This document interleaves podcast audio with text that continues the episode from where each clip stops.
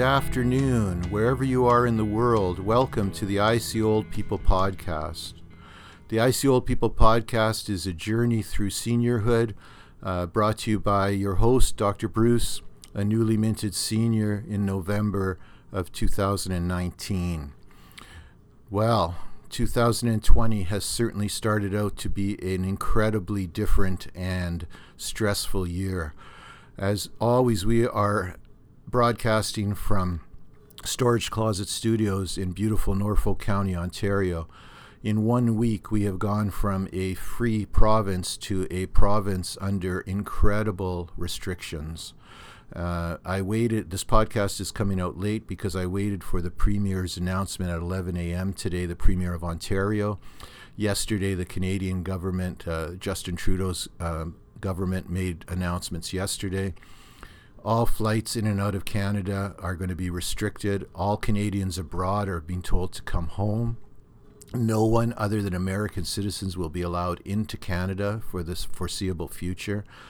Ontario has state has um, declared a state of emergency for the entire province for uh, two weeks. That's their mandate. They can only do it for two weeks. If they have to extend it, they will.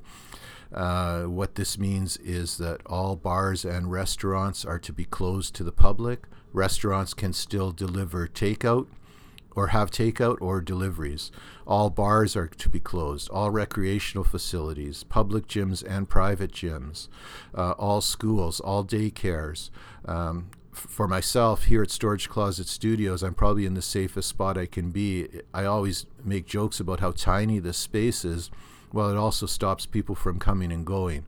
So I know that this space here is fairly good, and I have the privacy here. As soon as I get done uh, this podcast, I will be going back into self quarantine back at, to my home. Uh, the reason I am self quarantine is because I have quite a bad cough. I was up last night coughing. It was a dry cough. Uh, again, not associated with a runny nose. I'm tired. I have a dry cough. Um, I'm pretty. Uh, I have no idea if it is what it is. If it is COVID 19, I, I don't know because we don't have the testing available. So far in our county of Norfolk, there have been no cases reported. And in the northern county, just above us, uh, Brantford, there are 25 cases. So, of course, it's just a matter of time before the uh, cases start to come down here. So I wanted to talk a little bit about COVID nineteen, and uh, I might get this might get labeled as conspiracy theories. It might get labeled as fake news, but I'm just telling you what I understand it to be. Okay, I have seven listeners in the world. I think I can share to you exactly what I think is going on with this thing, and it is only my opinion. It is only my speculation. So let's talk a little bit first about. Uh, about where it came from, the origin. Okay, so there's a lab in Wuhan that is a bio warfare lab and a vaccine development lab. It's state of the art. It's brand new. They only built it, I think, in 2019. Uh, and then right around the block from that uh, modern advanced bio warfare lab is a live market. And a live market is where there are chickens and goats and bats and rats and everything else you can think of. And then they are just uh, killed on the spot for uh, the people who are purchasing them to eat. Uh, so, so what we are getting is reports saying that the virus came out of this wet market, uh, other people are saying it came out of the biowarfare uh, building. Uh, either way, it doesn't really matter where it came from. It might have come from the biowarfare accidentally, ended up over at the live market. It might come from the live market somehow into the biowarfare uh, building. Don't know. It really doesn't matter. The fact is that it's been released, it's in the world, and it's spreading throughout the world. I personally believe that the COVID 19 was a failed vaccine attempt. I believe that this uh, building was trying to make a vaccine for SARS. The similarity between SARS and COVID 19 are incredible. It's just like a weaker version of SARS. And uh, SARS is uh, severe airway problems, uh, upper respiratory, um, and the death rate's very, very high. So a vaccine would be a muted type of uh, a virus that your body would build defenses against. So I think, and I, I can only say I'm only speculating, it is only my opinion, that it was a vaccine attempt for SARS and that's gone wild and is now wild in the world. Uh, the death rate, I think, has been controlled and hidden in China. I think the true numbers are going to come out of Italy. When we start to see how many people actually die in Italy, we will have much more of a reasonable um, model to base on what is going to happen in North America and what's going to happen in uh, Norfolk County and uh, Ontario, Canada, US, the world. So everything that I'm reading is we're about 10 days to 14 days behind Italy. And Italy seems to be getting uh, worse. Younger and younger people are dying. Uh, the median age the median age of death is 81, and the comorbidity factor in Italy seems to be uh, smoking. They are quite worried that when this disease comes to North America, that um, the comorbidity factor is going to be something equal to smoking, and that will be obesity. There is a enormous amount of obesity in the United States. There's an enormous amount of disability. Uh, people who already have chronic health problems, they are going to be the most vulnerable to this virus, and they should be the ones that need to be protected. Some countries are taking measures. I believe the United Kingdom is taking measures where they are telling everyone over 70 to stay indoors to self quarantine in Ontario, they've gone to the uh, degree where they are telling everybody to self quarantine, like everybody's just to stay home. Uh, I know our office here, uh, we work with elderly people. We are going to be finished at four o'clock today, and then we will be working from home after this. Um, I believe that the doctor, there are 10 doctor's offices in this building that uh, my office is located in. They are all closed right now. They are seeing emergency people only. Um, the uh, stores, restaurants, everything are, are, is, is shutting down. It's uh, it's unprecedented. I hope that it does exactly what it is supposed to do, and the buzzword is flatten the curve. So anyone that doesn't understand what flatten the curve means, it basically is saying, now let's just use the number of a million. It says there's going to be a million people who are going to get infected and who are going to need intensive care, who are going to going to need hospital care. So there's a million of them. They all come within the next two weeks. It will overwhelm our system. Uh, many, many people will die that didn't have to die. So the idea of flattening the curve is there's still going to be a million cases but instead, by, by doing all of the self quarantine, by not coughing, by covering our faces, by not touching our mouths, by, by doing all of this social isolation, then we are flattening the curve. And then the same million people are going to get infected, but it's going to be over a five or six or seven week period and that allows the healthcare system to adapt, to ramp up, to continue to work over the six or seven weeks instead of being completely crushed in the first week. So that's what the term flatten the curve is all about. So it's very, very important that we all do our part. For example, I've had this cough for a couple of days. I have no idea what it is. It could be COVID 19. Maybe it is, maybe it isn't but I am quarantining myself away from everybody to make sure that if it is, at least then it's staying with me and nobody else. Unfortunately, my wife was going to be affected, and I have two of my adult children home because they are uh, they are out of work at this point because of this crisis. And I thought the safest place for them would be would be here uh, together, so the four of us can get through this all together. The symptoms of uh, COVID 19 seem to be pretty consistent. It starts with quite a high fever. So, in day one, you're going to have a very high fever. In day two, the fever starts to drop a bit, but then you develop the cough. And then you start to cough, this very non productive cough. One of the reasons I'm not sure if I have COVID 19 or not is because I never had the fever. I don't remember having a fever. And it's a high fever with a lot of sweating, chills. So you know you have it. So the fever turns into a cough. The cough lasts for three or four days to two weeks, where you're just coughing but nothing's coming up. You're coughing but nothing's coming up. You're also very, very tired. And you could, if you start to develop complications, the main complication is you become less and less able to breathe. You can't get fresh air into your lungs. You can't breathe. And that's why you will see these uh, pictures of people in Italy who are laying face down on their beds with ventilators. And it's somehow, I think, laying face down. I don't know the biology behind it, but I think laying face down somehow will help you to breathe better. Uh, I can see that. Or maybe the mucus can drain better out of your system. So, anyway, this whole thing is very, very. Um, serious. It gets into the lungs. The people who die from this usually have some type of health problem. So, opportunistic once it's in a person like that and starts to attack those failed organs and just it, really base system of the person. So, this is a horrible, horrible way to die. Uh, in Canada, so far, there have been three deaths, okay, which is kind of shocking. I would think that there would have been more. I think Canada has a very, very good healthcare system, although it's pushed to the limits most of the time.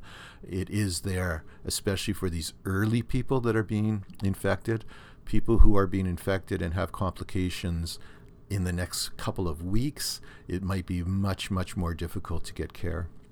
One of the things that I am reading consistently uh, is the lack of ventilators. Canada has very, very few ventilators, and uh, this is a um, process that has to come into play. Ventilators are needed at, at last stages of life for a lot of people who are in very, very critical condition from COVID 19. Tons and tons of ventilators to Italy. Uh, perhaps when they are no longer needed in Italy, they will be moved our way. I can see that happening as the world cooperates to fight this virus. Now, I've been a health practitioner for 35 years, and I've given health advice uh, many, many, many times, thousands of times over the years, both to my uh, my practice members, to my family, to my friends. Uh, on Facebook uh, the other day, I, I put in that the, so far the best thing to do to treat this uh, virus is vitamin C. That's been found in China. They're using it in Taiwan. They're using it in Singapore. They're using it all over the um, the East. And uh, I got kickback from somebody, just incredibly, incredible kickback, saying that I was uh, peddling fake news and all of this. Well, I'll tell you, I've been in, I've been a health practitioner for 35 years. I have recommended high dose vitamin C's for all viral infections, whether a cold, whether a flu, and I'll recommend it for Corona 19 as well. COVID COVID nineteen as well. Uh, vitamin C, I have a I have some effervescent vitamin C right in front of me in a glass. I've been taking about six thousand milligrams per day, spread out over the course of the day, and I believe that it has been helping me very much with my symptoms. I believe that it is the best, cheapest, uh, non side effect way to help with a, any viral infection. So please Vitamin C. Stock up on vitamin C now. If you do develop a cough, if you do develop any signs of COVID 19, start taking vitamin C. My recommendation is to start taking vitamin C right now. Just preempt it. Vitamin C. I take two vitamins, vitamin C and I take D. Uh, I take D in an oil uh, in an oil supplement because we live in a, in a temperate climate. Here, we don't get sun a lot. We're just coming out of the darkest days of the year. Winter's just ending here. And vitamin D is extremely important to your health, your mental health, your bone health, your, your heart health. So I take two supplements and I eat really, really well. Uh, second thing, after I advise you to start taking vitamin C, second thing, cut out all sugar. All sugar. Look at your processed foods. Don't consume anything with sugar get rid of sugars. Don't take it as a treat. Don't drink soda water. Don't drink, um, or not soda, don't drink soda, cola, pop, whatever you call it in your part of the world. Don't drink sugar water. Every time you consume sugar, your immune system is going to take a hit and your immune system is going to become weaker. Okay? Again, 35 years of health advice. I know this is so, so, so important. Cut out the sugar, increase the vitamin C, get lots of fresh air and sunshine, and just bear through this. Try to stay mentally able, try to stay mentally well. Uh, don't stare at the news all day. There, that's my third advice. Take vitamin C. Don't stare at the news all day. Eat well, by reducing sugar, eliminating sugar. Same advice I give to cancer patients, same advice I give to anybody who has a cold or flu. Don't consume sugar. It will only make your symptoms worse. It will only make you more susceptible to complications. Okay? Lots of fresh air, lots of water. Drink water constantly. Drink it all day long. It will help you with your cough if you are developing a cough.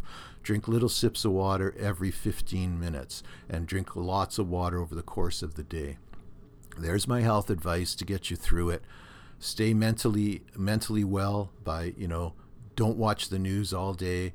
Read a book, do some crosswords, play with your kids, get out in the backyard, do something that keeps your mind active and your heart and your lungs healthy. Okay? Worrying about it, if you're really worried and you're really, really stressed out, call somebody, talk to somebody. Uh, make sure there's all kinds of people that are out there ready to talk, ready to help. This is a difficult time. All of Ontario needs to pull together. All of Canada, all of America, all of North America, we all have to pull together to get through this extremely, extremely difficult time, unprecedented times. I'm 60 years old. I've lived through presidential assassinations, presidential assassination attempts, world uh, uh, Vietnam War. Uh, the Korean War was just ending when I was a child. I mean, all of these things were going on, and, and nothing has been viewed as such a worldwide threat as this virus.